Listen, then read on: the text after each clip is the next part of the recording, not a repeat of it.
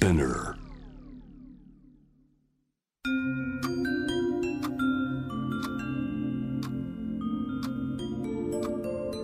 こんなこときっと取るに足らないからと性にまつわることを一人で悩み考えたことのある人たちへ。ここは気負わずに話せるお泊まり会。いつまでも終わらない会話の時間がその後の日々を支えるように個人的な思いの交換が私たちを救うのだ。私とあなたでおしゃべりを。私たちのスリープオーバー。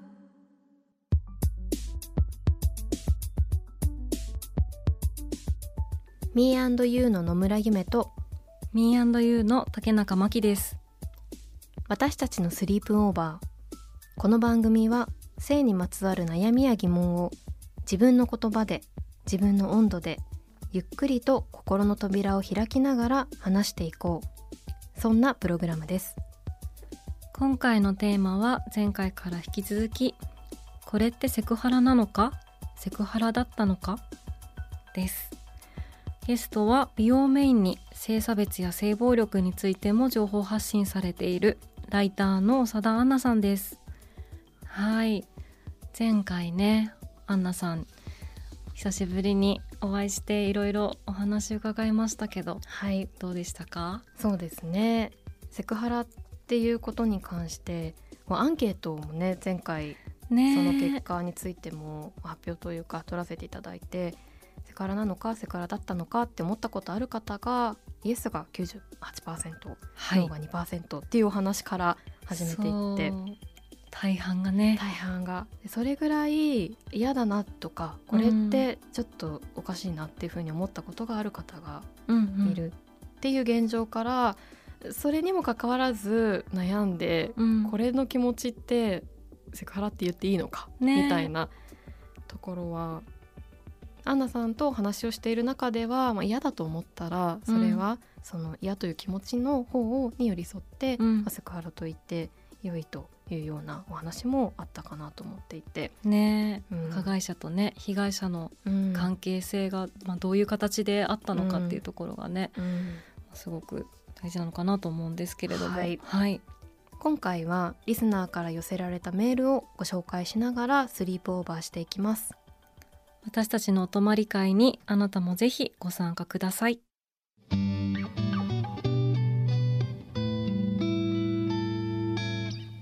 私たちのスリープオーバー今回のテーマはこれってセクハラなのか？セクハラだったのか？です。ゲストは長田アンナさんです。よろしくお願いしよます。ろしくお願いしおます。願いします。今日はですねあの番組に寄せられたメールがあるのでそれをご紹介していければなと思っています。はい、はい。では読んでいきます。ペンネームブルーさん。はじめまして。私は21歳の大学生です。アルバイト先でのことなのですが既婚者の男性から「ブルーさんって彼氏いる?」や「S なの?」と突然聞かれたことがあります。セクハラ発言だと感じたので店長などに相談しその方は注意されていましたがあれは俺なりのコミュニケーションの取り方だったと言われました。いろいろなことが重なって現在のアルバイトを今月末で辞めることになりました。これってセクハラなの？と思いました。てんてんてんびっくりマーク。ということです。うん。メールありがとうございありがとうごますざいます。このアルバイト先で突然彼氏いるとか、うん。S なのって聞かれたっていうことですけど、うん。こういうなんかこうね本人もコミュニケーションの取り方だったっていうふうに言ってるけど、まあ本当なのかそうかっていうところもありつつ、ね古いうん、終もう終わってるコミュニケーションの取り方ですよね。わってます。でやっぱりそのセクハラなのかどうかっていうことで言えば、あのまあいろいろなことが重なった。うちの一つにやっぱりそういう環境があったと、安心して働けない環境があったと思うので、うんえー、とブルーさんがセクハラでしょうねって思ったらそれはセクハラなんじゃないかなって思うのとあれは俺なりのコミュニケーションの取り方だったっていうのはまああそうなんだでもブルーさんがどう思ったかだからねっていうところですね。うんそうですね。でもその方もねなんかそのブルーさんの言葉で何か今後のなんだろう今後あこういうふうに彼氏いるとか聞くとうん。あのなんだろう傷つく人とかもいるんだなってことに気づいた経験として、なんか次から気をつけ気をつけてもらえるといいのかな。検索してほしい。あの、ね、彼氏いる、えーセクハラで、検索。このでもコミュニケーション自分はそのつもりじゃなかった話ってかなりよくありませんか？そうね。ね。つい言いたくなっちゃうんだろうね。ねうん。自分はそうじゃなくってそれこそそう感じたのはあなたはそう感じたかもしれないけれど、うん。こっちは。つもりとしては、うん。っそう。ていうのですそね。れってよく政治とかでも聞くじゃないですか。あそういうめちゃめちゃ聞きますね。めちゃめちゃ聞く日 毎日聞くそう最近も聞いたどちらの受け取り方がちょっとあのこちらはそのつもりではなかったんですけど、うん。っていうのがね本当にそうなこともあればちょっとまあ詭弁というか、つもりで通らないよっていうことをそうですね。うん。もうそう感じたのであればって、まあ、自分も確かにそういうコミュニケーションだと思ってたけれど、でも相手は嫌だと思ったのであれば、うん。じゃあどうして？うんそうですね。行こう。うんそうなんかその前だったらあの彼氏いるの彼女いるのっていうのはありだったかもしれないんですけどやっぱりそれってあのなんだろう異性愛批判とか、そのなんでしょうね必ず人は恋愛をしたりそのなんか性的なことに興味があるみたいなことを前提としすぎてしまっている。うんっていうので、あのセクハラだっていうのもあるしもしかしたらあのソジハラにも場合によっては当たるから、うん。そうですね。はい。ソジハラっていうのをちょっとアンナさん。最近は、えっとそういう、えっとね、性的指向性自認に関するハラスメントっていうふうに言われていて、セクシャルオリエンオリエンテーションジェンダーアイデンティティの頭文字を取って SOGI です。でうん。そうそう。それでもうその、えっと、今そういう性的指向性自認に関するハラスメントも良くないぞっていうことでいろんな施策が見直されているところです。うん。はい。まあ彼氏いるっていうね、うん。質問自体がもう相手がなんだろう異性愛であることを前提としてるし、うん。なおかつ恋愛をする人うんというかであるっていうことも前提している。そう。だからアロマンティックアセクシャルの人の存在はちょっと、あとはもっとうん。あのなんていうかのいろいろな人いろんなその規範で生きてないクイアな人たちについて全然意識がないっていううん。うん。人はまあ多いです多いですけど、うん。やっぱり注意されたら見直してほしいですね。う。ん。この S なのっていうのもなんかたまにカジュアルに話すワードとしてうん。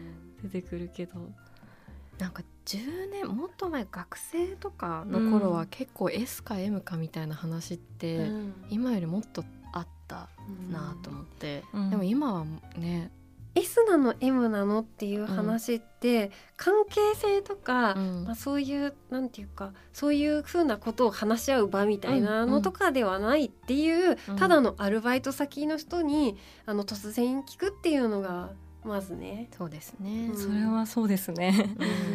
唐突ですよね、めちゃくちゃなかなりコミュニケーションのむしろなんで言ったっていう。ねどういうどういう心の動きで、うん。あ今 S なのだなってうん。思ったのかう、確かにね。そう。あとさ言ってくる人もいるよね。ち俺出るおド S って言われるんだけどさあるあるありますね。あはいはいみたいな、自己申告型、ねなんかね。そうなんうだみたいな。ん。そうね SM クラブとかだったらまたちょっと状況は。そういう、うんそういう話をする前提がある場所とかだったらね、うん違うと思うんですけど、うん。ね、でも嫌だと感じたら、うん。その気持ちをはい、そう注意されてるんだからね、そしてね。うん。そう思います。じゃあ次のメールは私の方で読ませていただきます、えーペンネーム海のサンドイッチさんですセクハラは悲しいことに会社に入ってからたくさんありました。特に嫌だったのは役員に誘われていった飲み屋でお前は真面目すぎるから明日からショートパンツにタンクトップで出社しろと言われたことです。その時はすぐに「嫌です。私が身につけるものは私が自分で選びます」と言いました。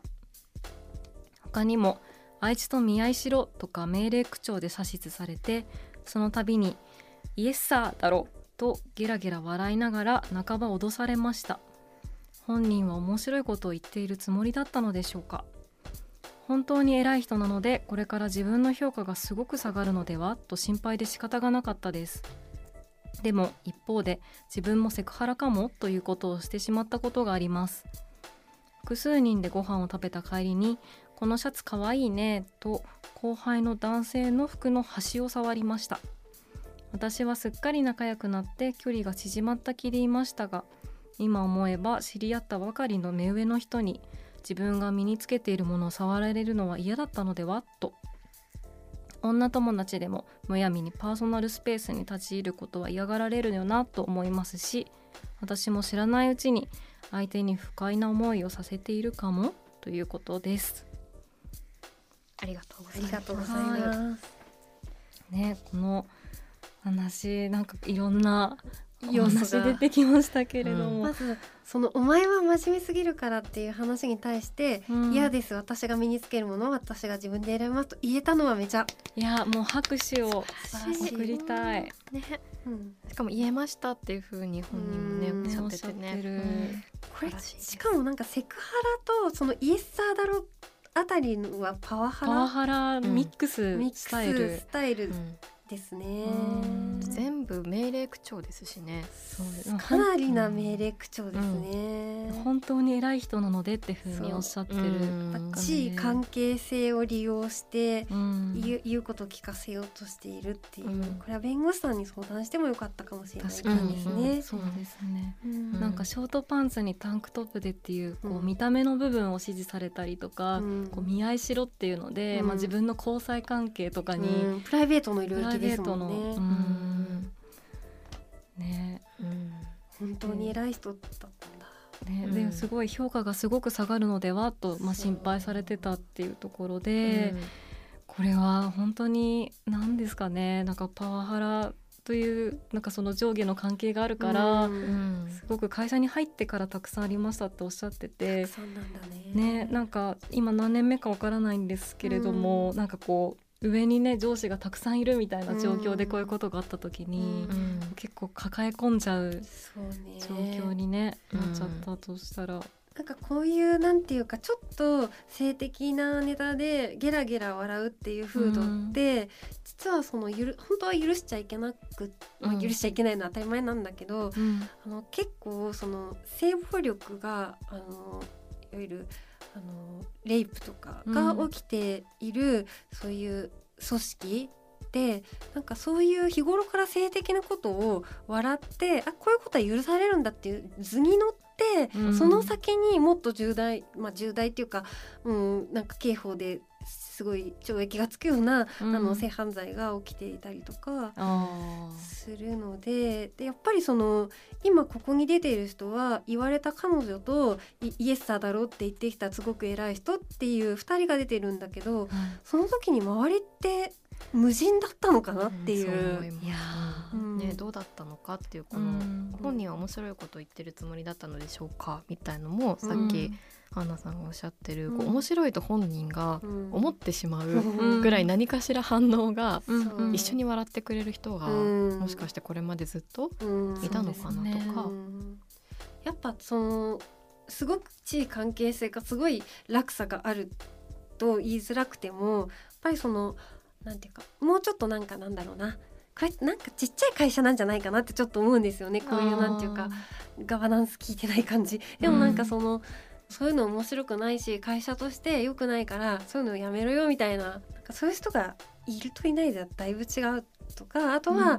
その人に立てつくことができなくても後で大丈夫だったひどいよねとか、うん。そういうフォローがあるだけでも違うから周りの人は、あのーやっぱ介入してほしい。うん。うん。ちなみにその海のサンドイッチさんはメールの後半でうん。こうご自身がね、あのうん。後輩の男性の方の服の端をうん。シャツ可愛いねってあの触ったことについてうん。もしかしたら嫌だったんじゃないかって振り返っていらっしゃったりうんしていて、すごい大事ですね。うんなんかこういう気づきみたいなのって、やっぱ自分も振り返ってみると、うん。すごくなんか身に覚えがあるなって。多山の石っていうかね、ね。なんかそれで例えば後日気になって「あの時触っちゃってごめんね」って言ったとして「あ全然気にしてないですよ」みたいに言われたとしても、それって本心わからないからやっぱりこれダメだったかもしれないと思ったらもうやらないっていう、うんうんうん気をつけるっていうことが大事。でもそういうこう誰がこう多分性別問わず今は、うん。まあ例えばその女性がうん。こう性被害だったり、うん。セクハラを受けるあの場合が多いと思うんですけど、うん。でも誰であっても加害する可能性があるっていうことに気づいていくためにも、うん。自分もこう学ぶ、うん。見続けることであこれはで、うんあの過去にしてたことは自分やってたなってうんいうのに気づけるのは、うん。やっぱり知らないと気づけない確かに。から、うん。それをする必要があると思いますよね。ねなんかねこういう風にうん。あもしかしたらそうだったかもって思うのを積み重ねていけそう。ると、この最後の2行もすごいいいと思ってて、うん。そのむやみにパーソナルスピスペースに立ちいることは嫌がられるよなってなんかこう女同士っていうかうん。この、なんていうの？シスヘテロ女性同士でも、うん。なんかやっぱりそのここに立ち入られても大丈夫っていう、うん。そういうスペースって人によって違うから、急にハグされたら嫌な人もいるし、なんかそういうなんだろう人のパーソナルスペースとか体自分の体とか人の体自分のパーソナルスペース人のパーソナルスペースを大事にするっていううん。文化があんまりまだできてないし、うん。なんかそれってやっぱりなんか教育が大事なうんうん。分野だなってすごいうん。思います。うん。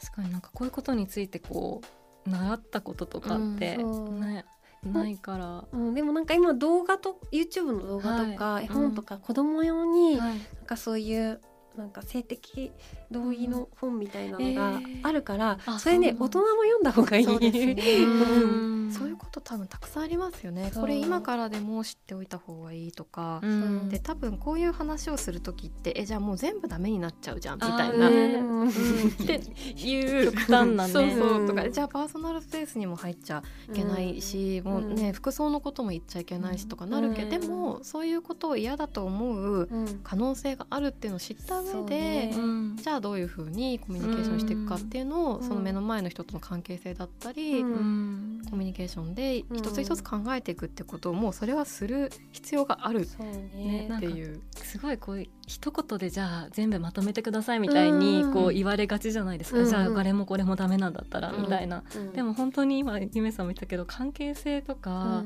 なんかそこまで積み重ねてきた時間とかで全然変わってくるから、うん。その辺はね、そう。うん。そういうのを一個一個結構丁寧に見ていくのもすごい大事だよですね。ね知った上で今このメールを読ませていただいて周りの人が何ができるかっていう話にうん。なったなと思うんですけど、はい。前回の配信の中ではまあその被害をまあ受けた人とまあ加害っていうお話を中心にしてきてたんですけど周りにもその周りを見てる人とか、うん。ちょっと気づいてる人とかうん。いるよなっていう時に、うん。そういう人たちは何ができるのかっていうことを聞きたいなと思うんですが。うんなんかそのやっぱりその海外のセクシュアルハラスメントにどう対応するかみたいなことでよく出てくるのがアクティブバイスタンダーっていうそのなんていうか傍傍観者にならないでこう介入することに対してアクティブな人っていうなんあー。かすごくそういうセクシュアルハラスメント、性暴力をなくすのに大事で、なんかそういう講座もあるんだよね、育てる。だからなんていうかこういう時に気をつけた方がいい。こういう言動をする人は気をつけた方がいいとかあと介入の仕方もなんかやめやめなよってその場で言うのもありだけど、はい。ちょっとその人を遠ざけてあげるとか、あーなんかいろんなやり方があって、うん。それってなんかアクティブバイスタンダードって検索するとうん。結構動画が出てきたりしてあのね、うん出したっけな性教育のあの、うん。緑の髪のシオリーヌさん。さんとアルテイシアさんが動画作ってたよね。とかあと今なんか大学生の子たちが、えー、とそういうアクティブバイスタンダーバッジみたいのを、うん。あのデザインを募集して、うん。あの広めようとしていたりして、うん傍観者にならないっていうのは誰でもできる。確かに。すぐできること。うん最近本当にそのやっぱり個人の問題っていうふうにされてたことが、うん。それだけそうじゃないし、うん。それをうん問題としているのはうん。例えば社会の仕組みだったりとか、でそれをこう解決するのも、うん。まあ仕組みとか空気とか、うん。そういうところでうん。やっぱり変わっていくうん。よなっていうことうん。をすごく感じることがうん。多い。個人とか被害者のせいにしすぎ、気の持ちようの問題にされすぎうん。うん。なところがあるので今それを少し取り戻しつつあるのかなって思うん。いますよね。そういうなんか社会の中にもそうさせてしまうエラーみたいなものがあるっていうことは、自分も当事者うん。であるっていうことを考う。えたいですね。うん。ですよね。当事者性ってすごい難しくて、なんか当事者の声を奪ってなんかしゃしゃるみたいなのって、うん。あのーすごい危ないことで、なんかしかもそれを自己実現に使っちゃうみたいなのって、結構危ないことでうん。でもやっぱりそのなんだろう被害とか差別とか、そのもう渦中にいる人ってもう声が上げられない状態っていうことが多いので、やっぱりその当事者以外の人がどう意識を向けどうか動くかっていうのは結構大事で、うんでなんかそれは2人におすすめしたい本があって、えー大好きな本なんですけど、うんえー、と宮地直子さんっていう方の「感情とトラウマの地政学」っていう話があって私その性暴力の話にあのフラワーデモとかに出て興味を持ち始めた時にでも私そんな深刻な被害に遭ってない当事者じゃないから何も言えないんじゃないかってちょっと思ってた時が、まあ、今もそういう気持ちはあるんですけどそういう時に勧められた本でなんかこうトラウマっていうことについて考える本なんですけどこうなんかそれをね地図で表すの。なんか高低差があってそういうトラウマの中にいる人はもう何も言えないけどうん。ここの丘に立ってる人は言えるみたいなのを図で説明しているの。ですごいそれはなんか多分2人にも興味を持ってもらえるんじゃないかと読思いみます。その話すごくね言葉の使い方とかはうん意識の向け方もすごいデリケートってうんなんか乱暴な話しない人だからうんみすず書房かな。あ宮地直子さんの感情とトラウマの地政学。感情塔ってうん。感情線とかの、そうそうそう。感情なんかこう八の字みたいなね、はい。へえなんかそれ島で表してくるんだよね。あトラウマの説明を、で地政学が地面のあの政治とかの祭りごとのね。祭りごとって書いて地政学です、うん。読んでみます。ぜひ、ね読も他によかったらぜひ、はい。じゃあなんかすごい一冊持っとくといいなって思ってるのが弁護士の上谷さくら先生岸本学先生があのー監修している「乙女六法」というちょっと角川から出てる可愛い感じのイラストの本なんですけどこれはなんかその女性が生きる中で起きがちなトラブルを法律とか制度を使ってどういうふうに解決できるかっていうのがすごく分かりやすく網羅的に書かれています。でその中に、えっとなんか飲み込んだ脳の数だけ心が枯れそうっていう職場でのセクハラっていうチャプターがあってそのセクハラを受けた時どう対応どんな対応ができるかうん。どういう法律があるかっていうのをこれ一冊あるとなんかそのうん。これって誰かに相談どこに相談すればいいんだろうみたいなことが結構ガイドラインになるし読みやすいからうん。一冊持っておくとおすすめです。すごく手に取りやすいね。そうそう。ね本ですよね、うん。ちょっと薄いブルーのそうそう。うん。パステル系のね。これ一冊あったらねね。あこれはうん。この法律が助けてくれるかも、そうとっかかりに、うん。ね。だいぶ心強いですよね、ううん。でうん。もうちょっとそのセクシュアルハラスメントっていうことについて詳しく考えたいっていう時に手がかりになるのが、えー、とこれ結構ね新しい本なんですよね。最近出た結構なんていうか法律とか判例どんどん変わってるから新しいものがすごいいいんじゃないかなって思って「えー脱セクシュアルハラスメント宣言法制度と社会環境を変えるためにというのでこれはあの1989年のセクハラ裁判を戦った弁護士の一人である角田由紀子弁護士があの寄稿してたり結構いろんな方が寄稿している本なんですよね。でその今のセクシュアルハラスメントを取り巻く、えー、状況がいろんな観点からあの見ることができます。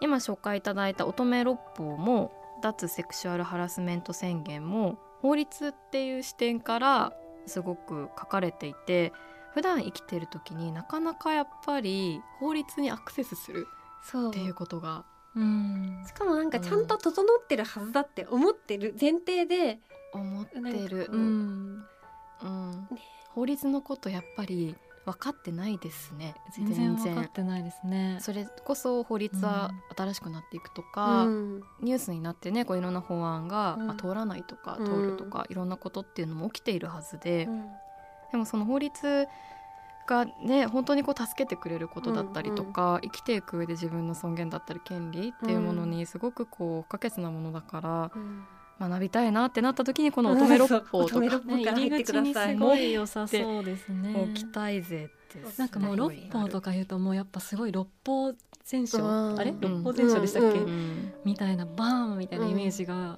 あって、ね、でもこれだったら自分のね今の悩みと照らし合わせられそうですね。ね。話はつきませんがいろいろ本もご紹介いただいて充実した時間だったのですがそろそろ時間になってまいりましてアンナさん最後に何かありますか？はい。えー、っと私とあとマッカさんという友人で、えー、っと性暴力被害者のためのワンストップセンターの短縮ダイヤルのステッカーとあとはあの TV 相談ナビっていうあの番号があってそれの短縮ダイヤルのステッカーを作っていて、えーと、インスタグラムを見ていただければ分かるのでそのステッカーを希望者に郵送するあの活動をしてるので、うん、もしステッカー欲しいっていう人があったら DM ください、うん、めちゃめちゃ可愛いステッカー私もゲットしたんですけれども、うんうんうん、すごい配った。ね。うん、果物みたいなねビジュアルで数字を表していたりあれもちょっとこうデザインに工夫が、ね、そうですね、はい、やっぱりなんか本当に被害の渦中にいる時とかに、えーと、自分がそういうところ窓口に電話しようとしているのがバレバレだとなんか邪魔されたりとか、うん、あとはその番号をガッて書くっていうのは公式でもできるから、うん、そういうなんか個人がやることはイメージで伝えてもいいのかなっていうのもあります。ぜひインスタグラムアンナさんのインスタグラムチェックしていただければなと思います。今回は、えー、これってセクハラなのかセクハラだったのかを2回にわたって長田アンナさんとスリープオーバーしてきました。アンナさんの SNS には、まあ、今おっしゃっていたステッカーのお話ですとかさまざまなこうお仕事の情報とかお花の情報とか。それがメインですね。はい、とかでも本当にこうツイッターの方なんかでは特に社会問題にまつわることも投稿されて元気な時に、ね、元気な時にね、はい、されてますので皆さんぜひチェックしてみてください。それではアンナさんありがとうございました、はい、ありがとうございました。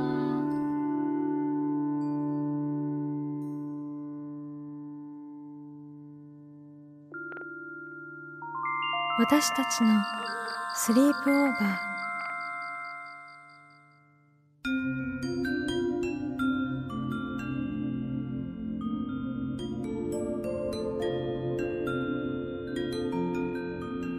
たちのスリープオーバー。ライターの長田杏奈さんをお迎えしました。